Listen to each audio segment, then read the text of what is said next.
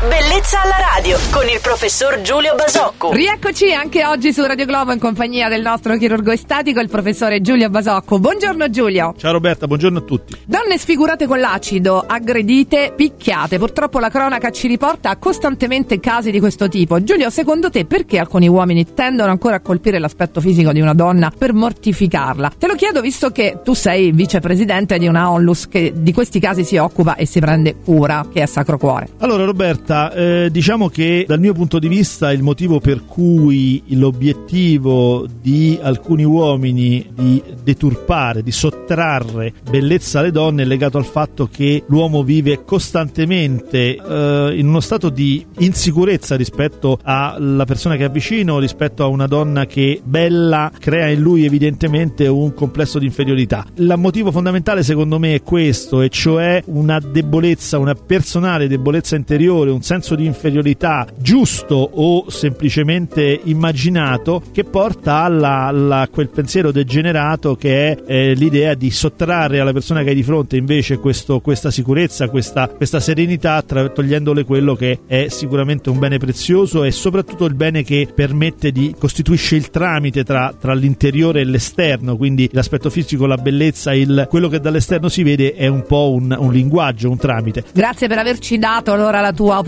personale su questo argomento molto delicato. Saluto il nostro chirurgo estatico Giulio Basacco e a domani su Radio Globo. Buona giornata Giulio. Grazie a te e buona giornata a tutti.